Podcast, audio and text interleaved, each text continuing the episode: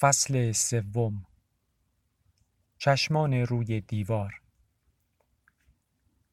اوایل سال 1984 به آنجا رفتیم.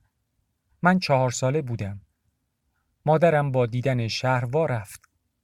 صنعت اصلی آن منطقه کار در معدن زغال سنگ است. رودخانه چونچون که از داخل شهر میگذرد و به دریای زرد راه دارد از های معدن و توفاله های زغال سنگ کاملا سیاه شده بود. حتی می گفتند تابستان ها بوی بسیار بدی می دهد و در فصل های بارانی احتمال جاری شدن سیل زیاد است. آنجا هم مثل دیگر شهرهای کره شمالی بعد از جنگ کره بازسازی شد. البته تمام شهرها ظاهری کثیف و بیروح داشتند. ساختمان های مسکونی از جنس بتون وسط جاده اصلی صف کشیده بودند و چندین ساختمان دولتی به سبک روسی و یک پارک عمومی با مجسمه کیم ایل سونگ هم به چشم می‌خورد. ما بقیه شهر را خانههایی با سقف‌های سفالی شیبدار تشکیل می‌دادند. البته باید گفت که ایسان هم تفاوت زیادی با این شهر نداشت.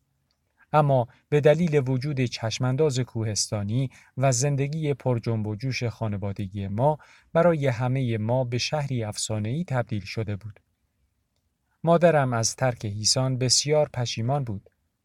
چون می‌دانست به سادگی نمی‌تواند مادر و خواهر و برادرانش را ببیند. اما این را هم می‌دانست که زندگی ما از امتیاز ویژه‌ای برخوردار است. اکثر خانواده های کره شمالی نمی توانستند به جایی سفر کنند و تمام عمرشان را در یک منطقه می گذراندند. حتی اگر می‌خواستند از محلشان به محله دیگری بروند نیاز به اجازه نامه رسمی داشتند. اما شغل پدر من باعث شده بود به کالاهایی دسترسی داشته باشد که در دسترس دیگران نبود. ما در بیشتر وعده های غذایی گوشت و ماهی میخوردیم. و من نمی‌دانستم که اکثر مردم کره شمالی آنقدر دیر به دیر گوشت و ماهی می‌خورند که حتی آخرین باری که خورده بودند را به یاد نمی آوردند. شاید فقط روز تولد رهبران که جیره اضافی بین همه پخش می‌شد می توانستند گوشت بخورند. خانه جدیدمان که در پادگان نظامی پدرم بود را دوست نداشتیم. رادیویی روی یک دیوارش نصب شده بود که یک بلندگو هم داشت.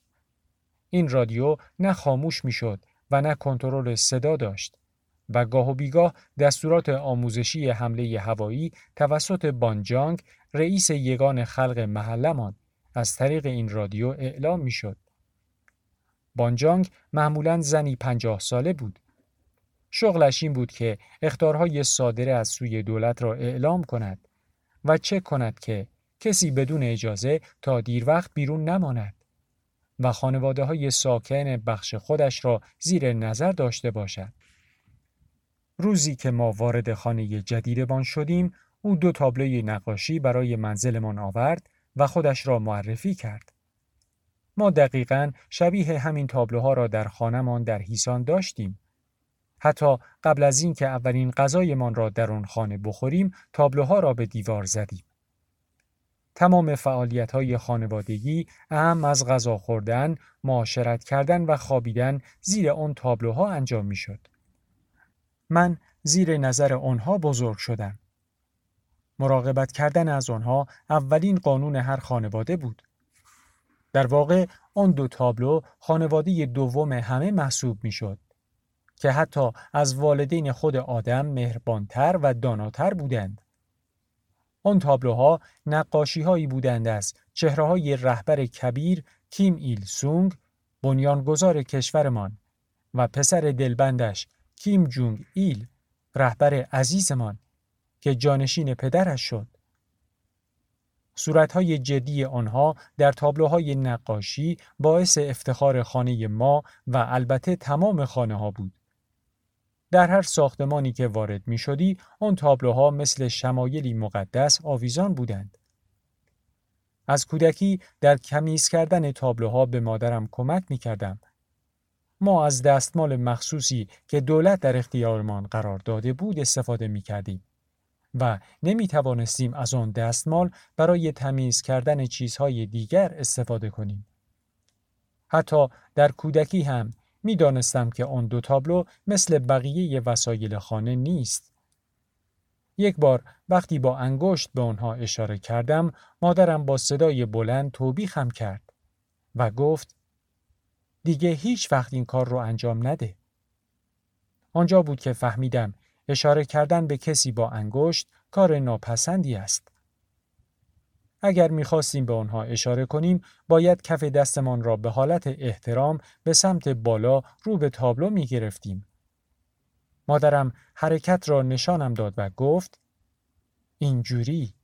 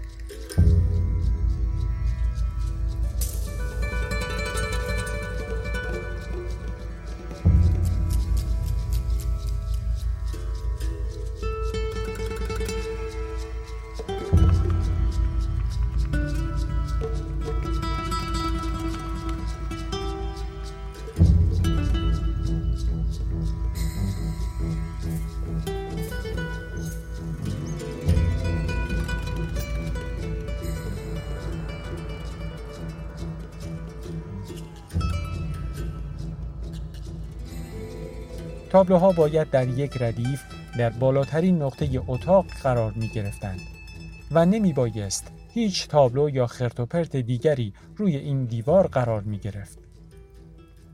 ساختمان های عمومی و خانه های مقامات بلند پایه حزب هم باید تابلوی سومی را روی دیوارشان نصب می کردند. تابلوی کیم جونگ سوک بانوی قهرمان ضد ژاپنی که در جوانی فوت کرد او اولین همسر کیم این سونگ و مادر مقدس کیم جونگ ایل بود. به نظرم زن بسیار زیبایی بود. این گروه سه نفره مقدس سه سردار کوه پکتو نام داشتند. تقریبا ماهی یک بار مقامات دولتی با دستکش های سفید وارد تک تک خانه های هر ساختمان می شدند و تابلوها را وارسی می کردند. اگر گزارش می‌دادند که خانواده ای در تمیز نگه داشتن تابلوها کوتاهی کرده آن خانواده مجازات می‌شد حتی یک بار دیدم که نور چراغ قوهشان را گوشه درس های تابلو انداختند تا ببینند مبادا ردی از خاک روی شیشه نشسته باشد. هر بار که آنها را برای تمیز کردن پایین می آوردیم، در نهایت دقت نگهشان می داشتیم. انگار که گنج های با ارزش مقبره های کوریو بودند یا تکه های ارزشمند اورانیوم غنی شده. آسیب هایی که بر اثر شرجی هوا به تابلوها وارد می‌شد و باعث به وجود آمدن لکه در تابستان روی ورقشان می‌شد قابل قبول بود. هر آسیب دیگری به هر دلیلی برای صاحبخانه دردسر ایجاد می کرد. هر ساله داستانهای قهرمانانی نجات دادن تابلوها در رسانه های عمومی منتشر می شد. پدر و مادرم از رادیو گزارشی را شنیده بودند که پدر بزرگی هنگام سیلی خطرناک تابلوها را روی سرش گرفته و راهش را به سختی از داخل آب باز کرده بود. او تابلوها را نجات داده و با این از خودگذشتگی زندگیش را به خطر انداخته بود.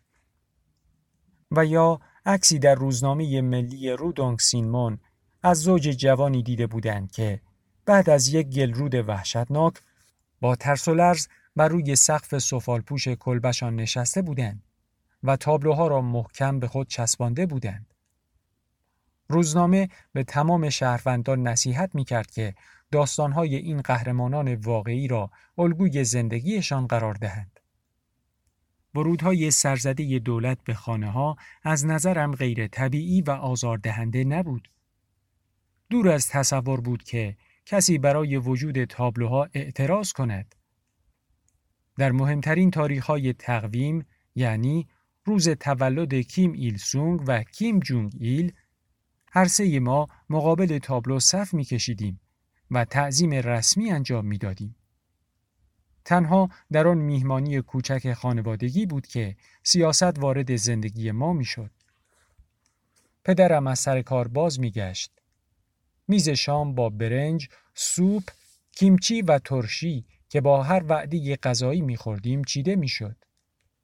مادرم منتظر من میمان تا قبل از برداشتن قاشق و چنگال های چوبیمان بگوییم پدر بزرگوارمان رهبر کبیر کیم ایل سونگ از تو سپاس گذاریم برای غذا اما سر شام والدینم در مورد مسائل شخصی یا خانوادگی صحبت می کردن.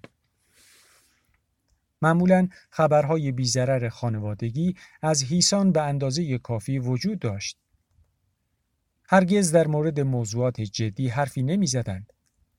من هم یاد گرفته بودم تا از آن موضوعات دوری کنم تا در معرض خطرات احتمالی قرار نگیرم. این کار برای محافظت از من بود. در این مورد ما با خانواده های دیگر هیچ تفاوتی نداشتیم. از اونجایی که هر جنبه ای از زندگیمان چه خصوصی و چه عمومی تحت قدرت مستقیم حزب بود هر بحثی سیاسی تلقی می شد و الزامن خطرناک بود.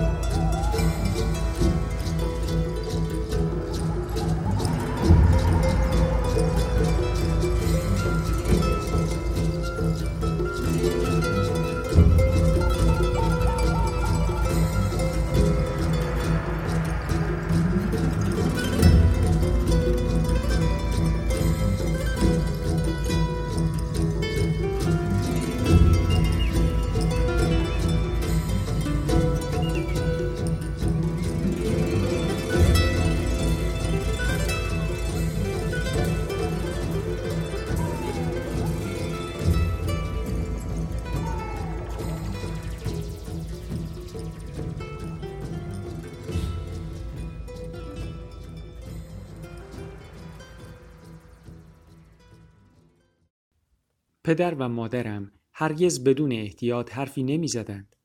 تا مبادا من از روی سادگی آن را تکرار کنم یا باعث سوء تفاهم شود. وقتی که بزرگتر شدم بیشتر این خطر را حس کردم. می‌دانستم خطر همیشه در کمین است اما در این حال برایم عادی بود مثل آلودگی هوا و یا مثل آتش که خصلتش سوزاندن است اما نه من و نه مینهو وقتی که بزرگتر شدیم نگران این موضوع نبودیم. حتی به ندرت در مورد رهبری که روی دیوار بود و چشمانش به سمت ما برق می‌زد حرفی به زبان می آوردیم. می دانستیم اگر کسی گزارش می‌داد که اسم کیم ایل سونگ را بدون گفتن یکی از القابش یعنی رهبر کبیر، رهبر و پدر بزرگوار، رفیق رئیس جمهور یا ارتش بود به زبان آورده ایم تنبیه سختی در انتظارمان خواهد بود. من با بچه های دیگر بازی و حتی دعوا می کردم.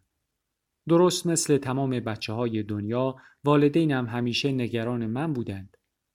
به خصوص مادرم که استعداد خاصی در رفع کردن خطر داشت. بخشی از آن به دلیل داشتن اعتماد به نفس در زنی بود که سنگبون بالایی دارد. بخشی هم به دلیل داشتن درایت ذاتی در ارتباط برقرار کردن با مردم بود که باعث شده بود بارها ما را از مخمسه نجات دهد. مادرم با بانجانگ ساختمان رابطه خوبی برقرار کرده بود و سعی می کرد هر هفته در جلسات آپارتمان حاضر شود. او را همراهی کند و برایش هدایای کوچک ببرد. اکثر بانجانگ هایی که ما می شناختیم زنهایی خشن و بیروح بودند که مادرم می توانست با آنها ارتباط برقرار کند. اما همیشه مراقب بود که توی دید نباشیم و نظر مقامات دولتی به ما جلب نشود و یا حسادتی از سوی دیگران صورت نگیرد. اگر مادرم نمی توانست مشکلی را با دلیل و نیکخواهی حل کند، آن را با پول حل می کرد.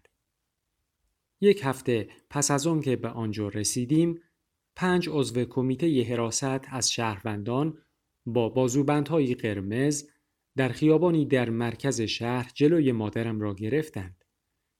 این مأموران حراست در سطح شهر پرسه می‌زدند و به دنبال صدها کره‌ای متخلف میگشتند که قوانین اجتماعی را نقض کردند. هر کسی که شلوار جین می پوشید. مردهایی که موهایشان کمی بلند بود. زنهایی که گردنبند میانداختند و یا از عطر خارجی استفاده می کردند.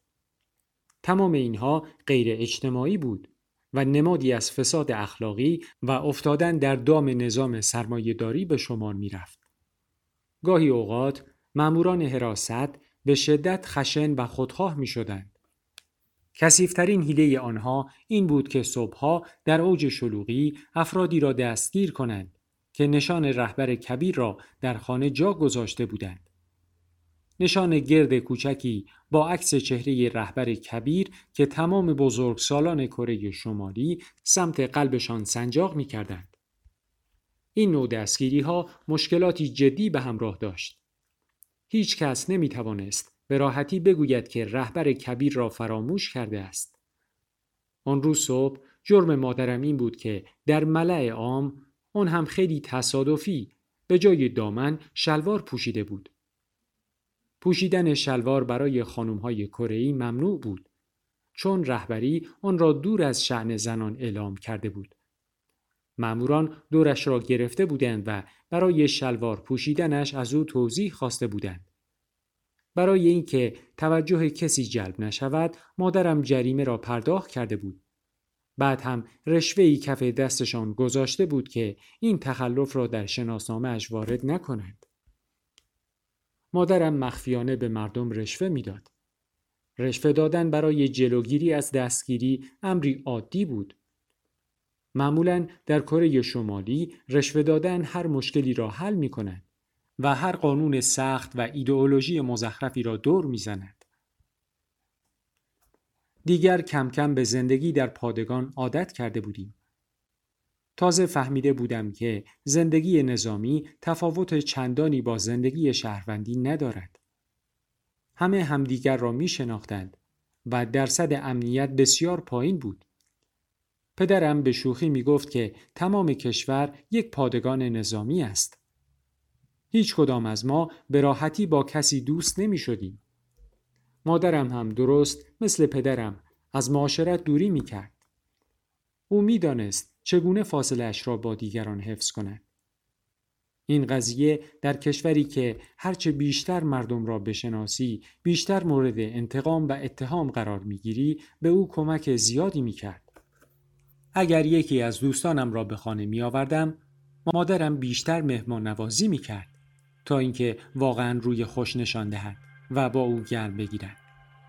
اما این شخصیت واقعی او نبود.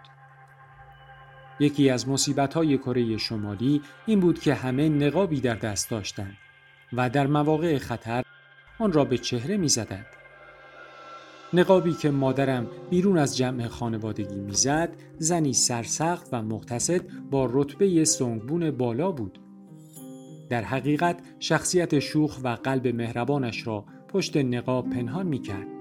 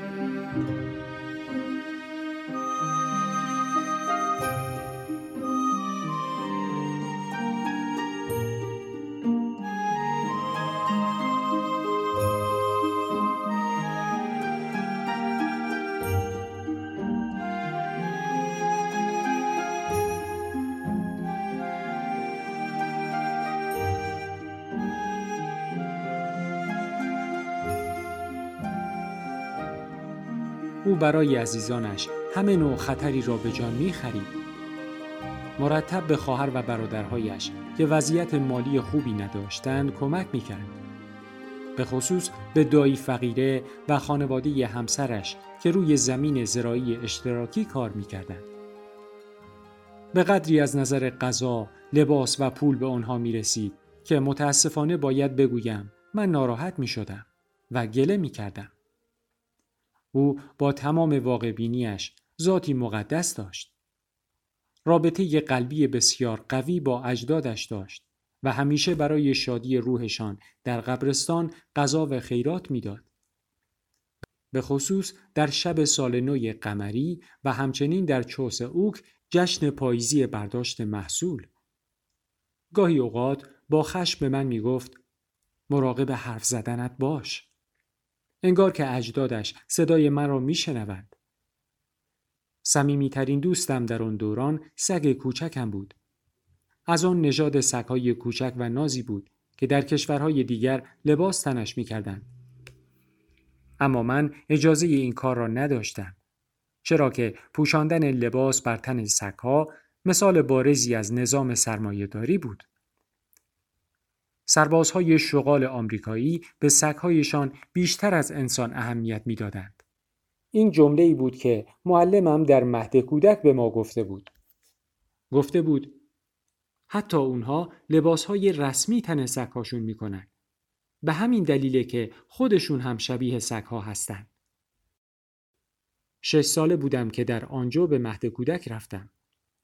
مهد کودک باعث تغییر نامحسوسی در رابطه هم با پدر و مادر شد. اگرچه برای درک این موضوع خیلی بچه بودم. در واقع من دیگر به آنها تعلق نداشتم بلکه متعلق به دولت بودم